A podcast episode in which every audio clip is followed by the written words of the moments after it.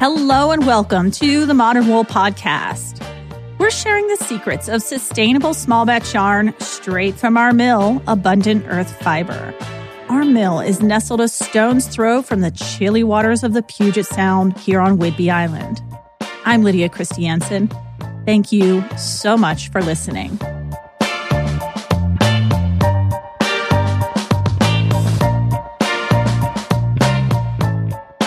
On a regular episode of this podcast, you might hear me talk about a sheep breed or a project I've been working on at the mill. Well, this week we're going to take a break from wool breeds to explore a different topic color. I've been doing a lot of dyeing lately, ever since we released our Verdant DK weight yarn over dyed in our spring palette. You guys are keeping me hopping over the dye pot. So let's explore color and the wide world of dyeing.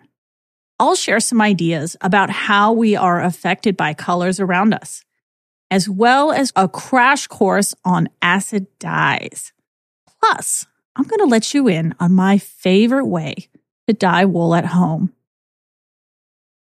This is a great time to try your hand at dyeing yarn at home. So, to go along with this episode, I've got a few gifts planned for you.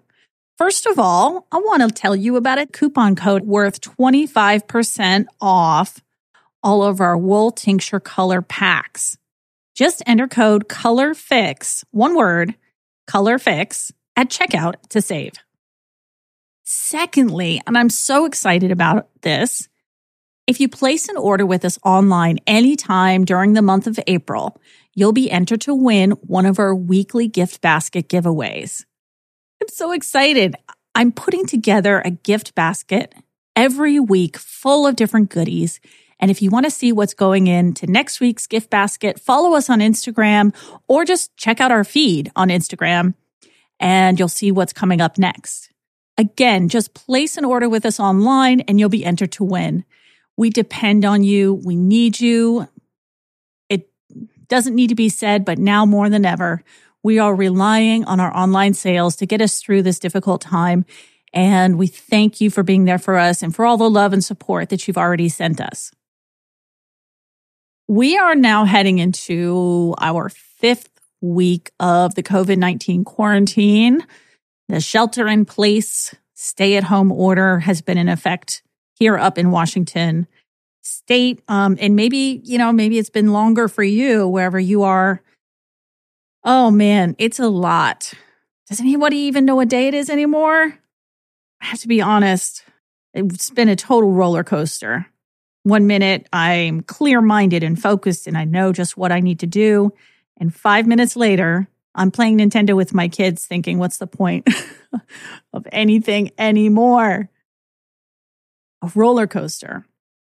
Alan and I we're talking about it and he said it's kind of like someone flipped the game board over and all the pieces have gone flying and yet we still feel somehow expected to figure out a way to play the game. We have to keep going. All the rules have changed. So here we are, one day at a time. I'm staying at home with Alan, my husband, and our two sons, Leif, who's 11, Pavo, who's eight.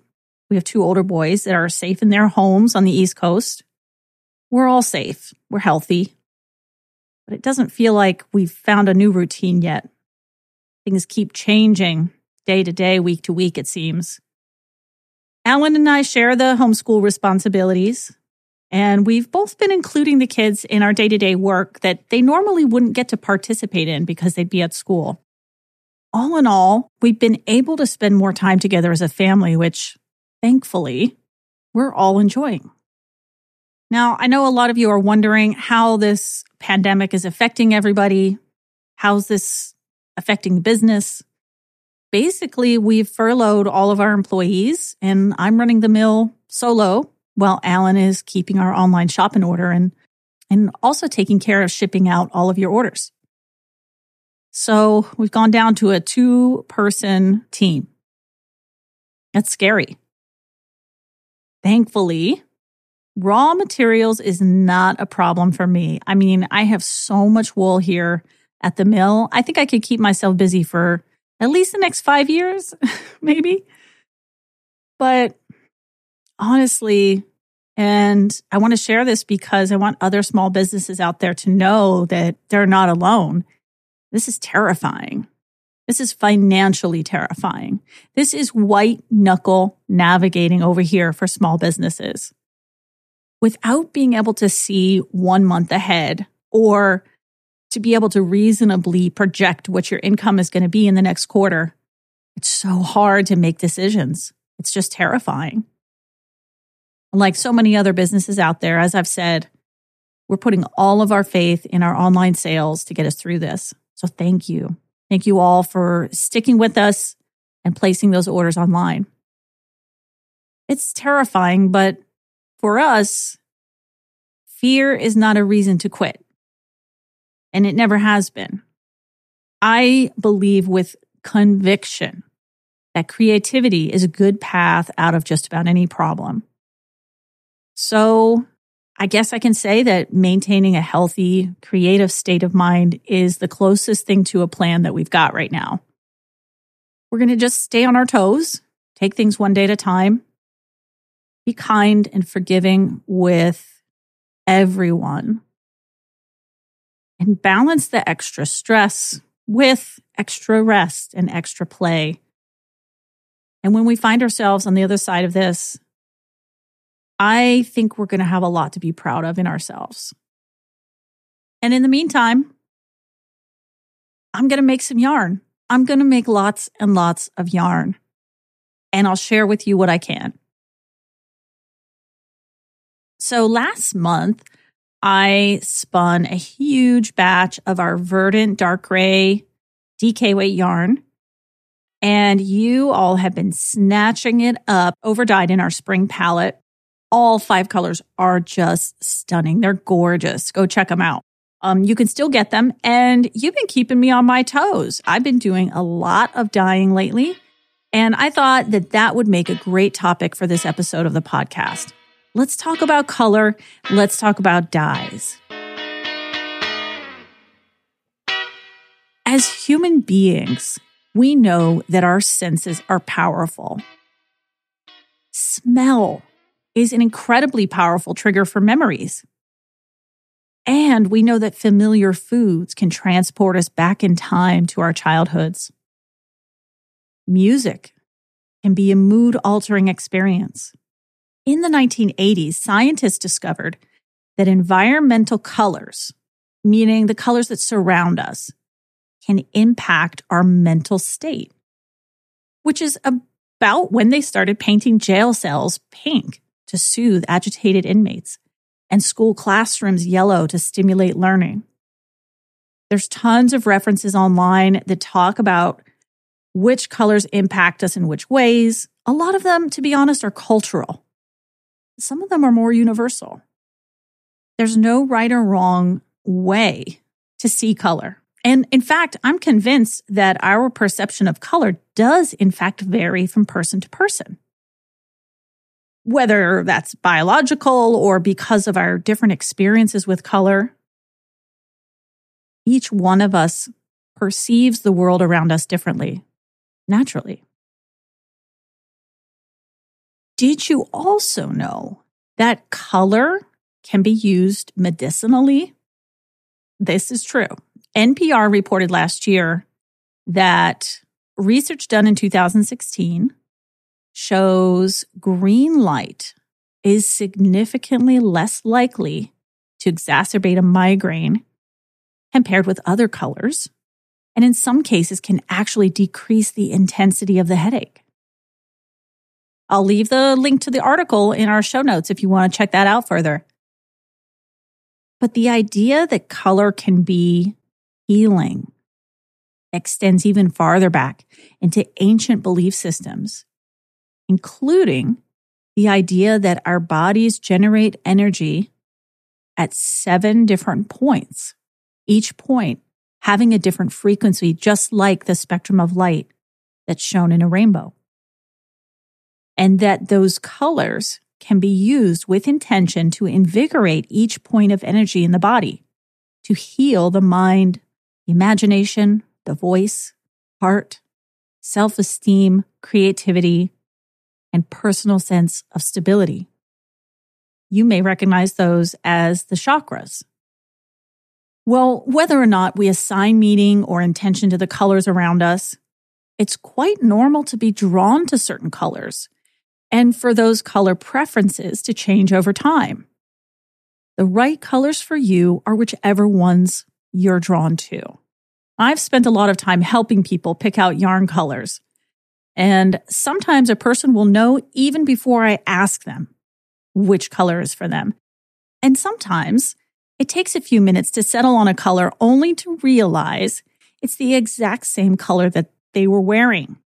That happens all the time. All right, so let's try something. Take a breath, close your eyes, clear your mind, and imagine the color that you feel drawn to most right now. Take your time. This is the color you actually want to spend time with. You wouldn't mind being blanketed with this color or basking in its glow. What color do you see? Now open your eyes and look at what you're wearing. Is that color on you? Any matches? I'm also curious did anyone have a hard time picturing just one solid color? Or did you find combinations or various shades of colors creeping in? That's normal too. Josef Albers, in the book Interaction of Color, which I've mentioned before on this podcast, um, he says, in paraphrasing, the goal of studying color is to gather experiences or build up your awareness of how colors interact with each other. It's not so much about the science of color, but our unique individual perceptions of them. And you never really see a single isolated color anyway, do you? It's always in the context of other colors. The way color interacts with other colors is what leads us to our own unique perception of that color. The point is, color is more about context or the relationships that you create by putting one color next to another. Knowing how to use color or how to choose colors that you enjoy is not so much about the isolated color, but the bigger picture of where that color would be placed, which colors will be in front of it or beside it, beneath it, around it. It's looking at the big picture. In which context will that color be used? Well, that's a lot to think about. And if you'd like to read more from the master, his book is called Interaction of Color. I'll also leave a link to that in the show notes as well if you want to go find a copy.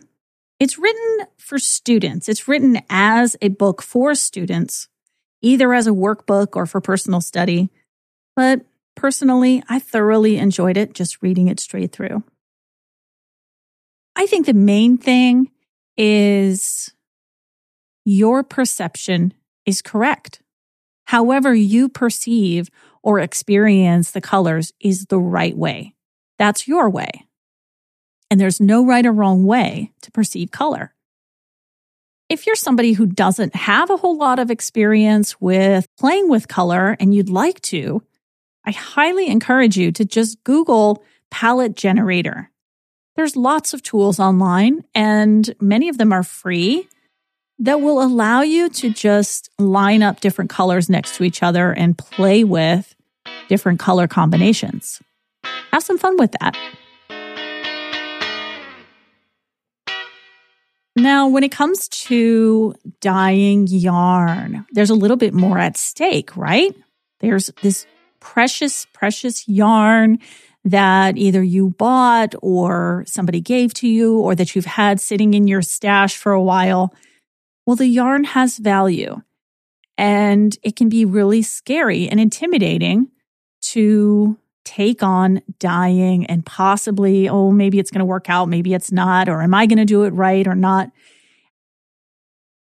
Up until recently, the only way to dye yarn was to purchase bulk powdered dyes and go through the whole process. Put on your mask and gloves and cover your workspace, block off a Saturday or whatever, use all your dedicated pots and pans and equipment to create these dye pots and dye as much yarn as you can in this amount of time that you've you've blocked off for dyeing. Or invest in a dye studio and become a dyer and dedicate your time and your space to that process. Well, because I spend so much time here at the mill processing wool and spinning yarn, which is really what I love to do, I challenged myself to think of a way to dye that number one wouldn't take up that much of my time and also wouldn't make a big mess and also um, didn't require me to store a whole bunch of equipment. So that's a tall order, right? Well, I came up with an idea. I started to play with these bulk dyes and I came up with recipes that I liked for certain colors. And um, I figured out that I could store the amount of dye that I need for one skein in a tea bag. And then I could save it for when I'm ready to dye and just put my kettle on, use my coffee kettle to heat the water and, and complete the dye process. So I used this process for my own, um, you know, curiosity and enjoyment for a little while before we realized that it was a lot of fun and it worked and we started sharing it with other people and we now have the whole product line called wool tinctures where we have a full palette of colors and and even a, a dye kit that comes with all the things that you need in a one gallon size jar to do this process at home all you need is a way to heat the water so now dyeing can just be playing with color and you don't have to know how to dye. You really don't even have to know how it works or why it works. The process is literally like making a cup of tea.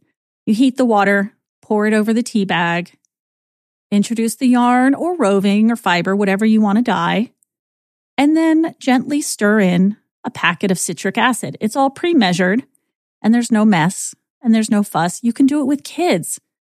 It's a lot of fun and you get to see through the dye jar that we use to dye in is a clear um, glass gallon sized jar. So you can see the dye process take place and that's really fun. The dye that's in the water transfers to the wool. And when the water's clear, you know it's done. So you don't ha- even have to, you know, set a timer or anything. It's really just like making tea. Wool tinctures have been a lot of fun. In fact, at our fiber lab, which is sadly now um, drawers are closed for the time being, but we put in a dye bar there so people can walk in and choose your color, and we'll dye whatever base you want from the store or bring your own. Um, you know, right there on the spot. It just takes a couple minutes, and you can walk out of the store with freshly dyed custom hand dyed yarn. The thing that I feel great about with these wool tinctures is I see so much waste in the textile industry, and I know we all do. As handcrafters, we're sensitive to the amount of time it takes to make things and to see how much waste is coming out of the textile industry. It's just so painful. It hurts to see and to have now this way of dying that does not require me to keep a ton of inventory on hand that might or might not sell. I can dye an order when it comes in the same day and ship it within a day or two. And same in my personal crafting. If I have an idea for a project or a color I want to use, I can have it within 10 minutes. You know, it's not a big deal. And I don't have to put on the mask and the gloves, get out all the equipment. So, anyway, wool tincture color packs. Let me just tell you a little bit about this. And then um, we're going to move on to a crash course in dyes and give you like a backstory on what these dyes actually are. So, when you go to our online shop, you're going to see color packs and jar kits. The color pack has two tea bags in it of one color. So you choose the color you want, and there's enough in there to dye two skeins or up to 200 grams that will give you the same saturation of that color that you chose. Now, the dyes are measured to the weight of fiber, so you can play with that too. If you want to mix and match tea bags or double up the strength or half strength it, you can play with that.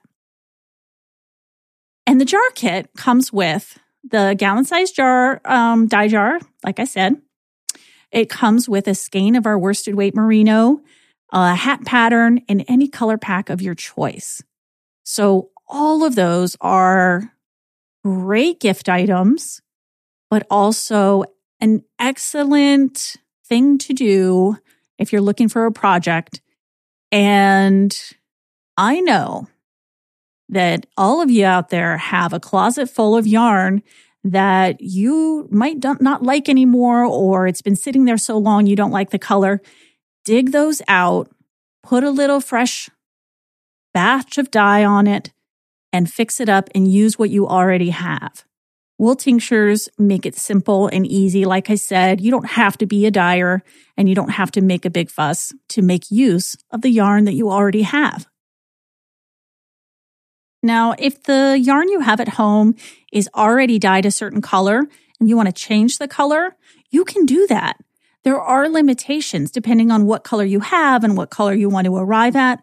I'd be happy to help you with that. If you send me an email with a picture of the yarn that you have and, and tell me what you want, I'll give you some advice on which colors will get you closest to the color you're trying for. Feel free to reach out and I'd be happy to help you find the right color for you.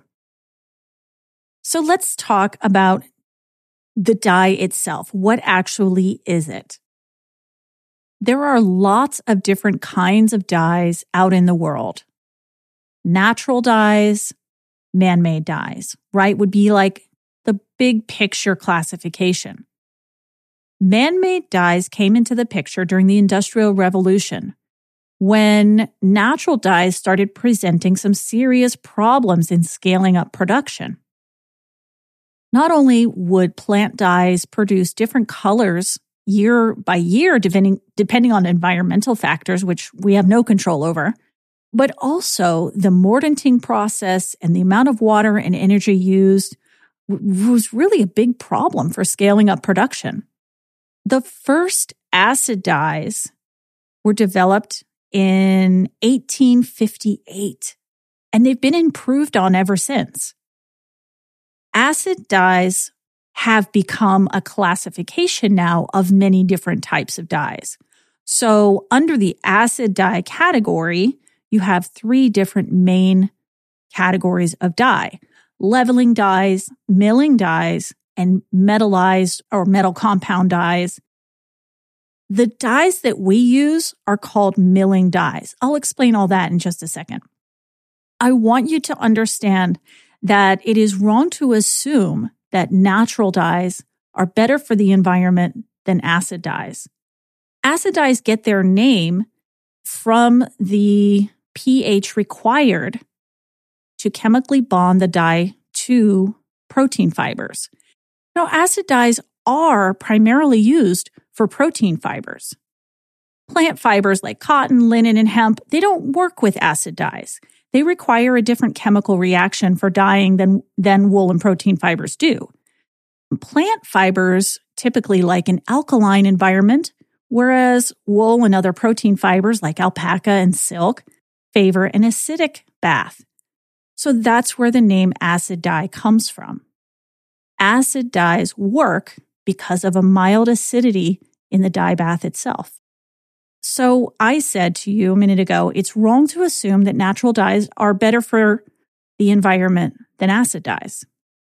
One of the reasons that humans developed synthetic dyes is because natural dyes were so labor intensive and resource intensive. The amount of water, like I said, also the mordants. Pre treating the fibers in such a way that they will be able to fix to the dye is called mordanting. That's not required with acid dyes. Acid dyes don't require a mordant. So in natural dyeing, it's a whole nother step that sort more or less doubles the length of time required to complete the dye process. Mordanting was often done with heavy metals and really toxic chemicals. We've sort of switched natural dyeing to mordanting with alum, which is a safer, safer method. It's a pickling salt. So it's not going to harm and it's not toxic. Um, but what you are draining back into the soil is pickling salt. You're, you're pickling the soil, basically. When you dye with acid dyes, the dye bonds to the wool, leaving what's left is a mildly acidic water. So, from my experience and my perspective, acid dyes can be healthier for the environment than natural dyes. Now, I am not at all saying that natural dyes are bad. I'm just saying they're very difficult to scale up. I think they are fantastically rewarding. And not all natural dyes require a mordant, to be honest. Indigo, walnut, to name a couple, they don't all require a mordant. What I am saying is that natural dyes have a lot of barriers to production when you're trying to scale up or unify production. Between 1858 and 1935, acid dyes were improved on in such a way that we are still using them today. Super milling and milling acid dyes being the ones that we use at our mill in, in our wool tincture products. They are non toxic, non carcinogenic, and there has been no historical record of adverse side effects either in the factory workers or in the usage and application of milling acid dyes. In fact, many of them are the same dyes used in food. The three classifications of acid dyes are leveling dyes, milling dyes, and premetallized or metal compound dyes. Those three are listed in order of molecular weight. So leveling dyes are the lightest they move the fastest, they produce the most even color, but however, they are not very wash fast, dry clean only. Leveling dyes are even but delicate. On the other end of the spectrum, you have the metallized dyes, which are even, which are the heaviest and the most durable. Think about industrial applications for dyed nylon straps or, or ropes or things like that. These dyes are way more permanent. They're heavier, they're fixed, but the colors that are produced are much less predictable. They might even appear dramatically different on different types of fibers or materials. Now, in the middle between the two, you have the happy medium milling dyes which are also called neutral dyes. They bond in a very mild acidic bath. They both dye evenly and are very light and wash fast. The reason they're called milling dyes is because in the milling process of fabric, there's a lot of water used, especially in woven fabric. There's fulling and weaving and felting that all involves moisture at some point and in some way with all of this moisture and agitation that goes into different milling processes, we needed to come up with a dye that would be very light, fast, wash fast, and also produce a predictable color. So that's where milling dyes came from. And that's the category of dyes, like I said, that we use in our wool tinctures. The term acid dyes has become so commonplace because it's not always transparent in a product which type of acid dye you're getting. Sometimes it's a combination. So if you want to know and be clear about what you're getting, ask your supplier. They should know. Incidentally, 1935 was also the year that DuPont released a new type of fiber called nylon. Nylon was created to be molecularly similar to protein fibers. So, nylon is the one synthetic fiber that will also adhere to these milling acid dyes. It acts like a protein fiber. And protein fibers are fibers that come from animals. So it could be sheep, alpaca, rabbits, goats, silk, um, human hair, uh, dog hair, anything with a protein derivative, as opposed to a cellulose fiber, like a plant fiber. The earliest recorded dyed fiber actually was a plant fiber. A dyed flax was found in a cave in the Republic of Georgia around 34,000 BC.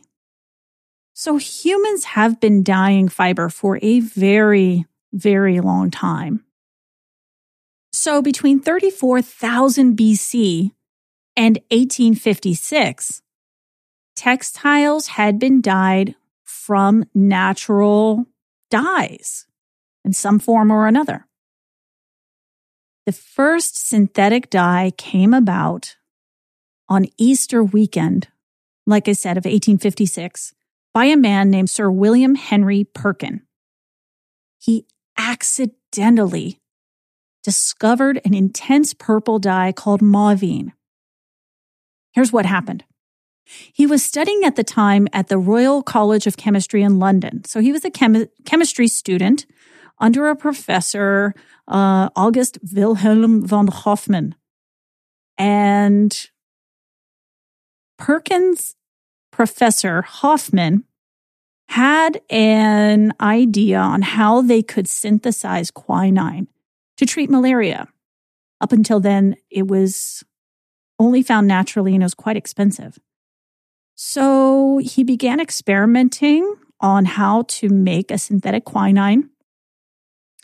And he took his work home with him on Easter weekend and was messing around in his home when he accidentally created this substance with a very intense purple color. Well, Perkin had been an artistic sort of fellow as well into painting and photography. So he took that color and started playing with it and seeing what he could do with it as a, as a paint or as a pigment or as a dye. We got really, really excited about it, but he didn't want his professor Hofmann to be involved in this. So, so he and his buddies, um, carried out all of the research around mauveine in a hut in his garden. I forgot to tell you, he was 18 years old when he eventually patented this. This was a young kid. He came across this substance and just started playing with it. Well, he and his buddies ran a bunch of tests. They felt confident that they could dye silk and that it would be light fast and wash fast, all quite secretively. He gathered funding through family and friends he created his own factory to produce this. And mauveine not only was the first synthetic organic textile dye, but it also was the first mass produced, and he did it himself. The term synthetic organic sounds like an oxymoron, but really what it is is um, Sir William Henry Perkin was an organic chemist. So he would take the chemical structure of organic compounds and alter them. And you, when you when you change the structure of an organic compound, it changes its properties as well. So the acid dyes that we know today are considered synthetic organic. They're organic compounds that have been altered in some way. So they're both derived from organic materials and also synthetic in that alteration. The development of mauveine at the time that it was developed was so perfect because it was purple and purple at the time was associated with royalty and upper class because the dyes for purple dyes were so expensive and hard to create and hard to come by. So having a synthetic form reached a demand at right in the height of the industrial revolution when um, natural dyes were really struggling to meet the demand. Here was this synthetic organic purple dye. It checked all the boxes.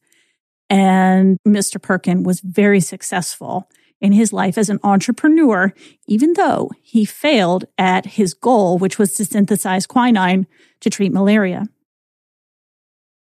We really have Mr. Perkin and Mauveine and that, that first failure, that surprise success to thank for all the development that's come since then in synthetic organic textile dyes. So much came out of that, and it came at such a perfect time. So many of our best ideas are masked as failures. Keep an open mind and don't be so quick to look down on mistakes. Knowing the story of Mauveine gives me newfound respect for the color purple. And maybe it's not so strange after all that on Easter weekend we dye things purple. When I was a kid, people used to ask me what my name meant Lydia. It's just a name, right? But some people would tell me Lydia was the seller of purple. I have no idea where that came from. But I am the seller of purple. I have two purple colors in my Wool Tincture palette, plum and garnet. I'd love to send you some. Don't forget to use the coupon code at checkout, ColorFix, all one word, C O L O R F I X. There's lots of colors to choose from, and I hope you find some that you love.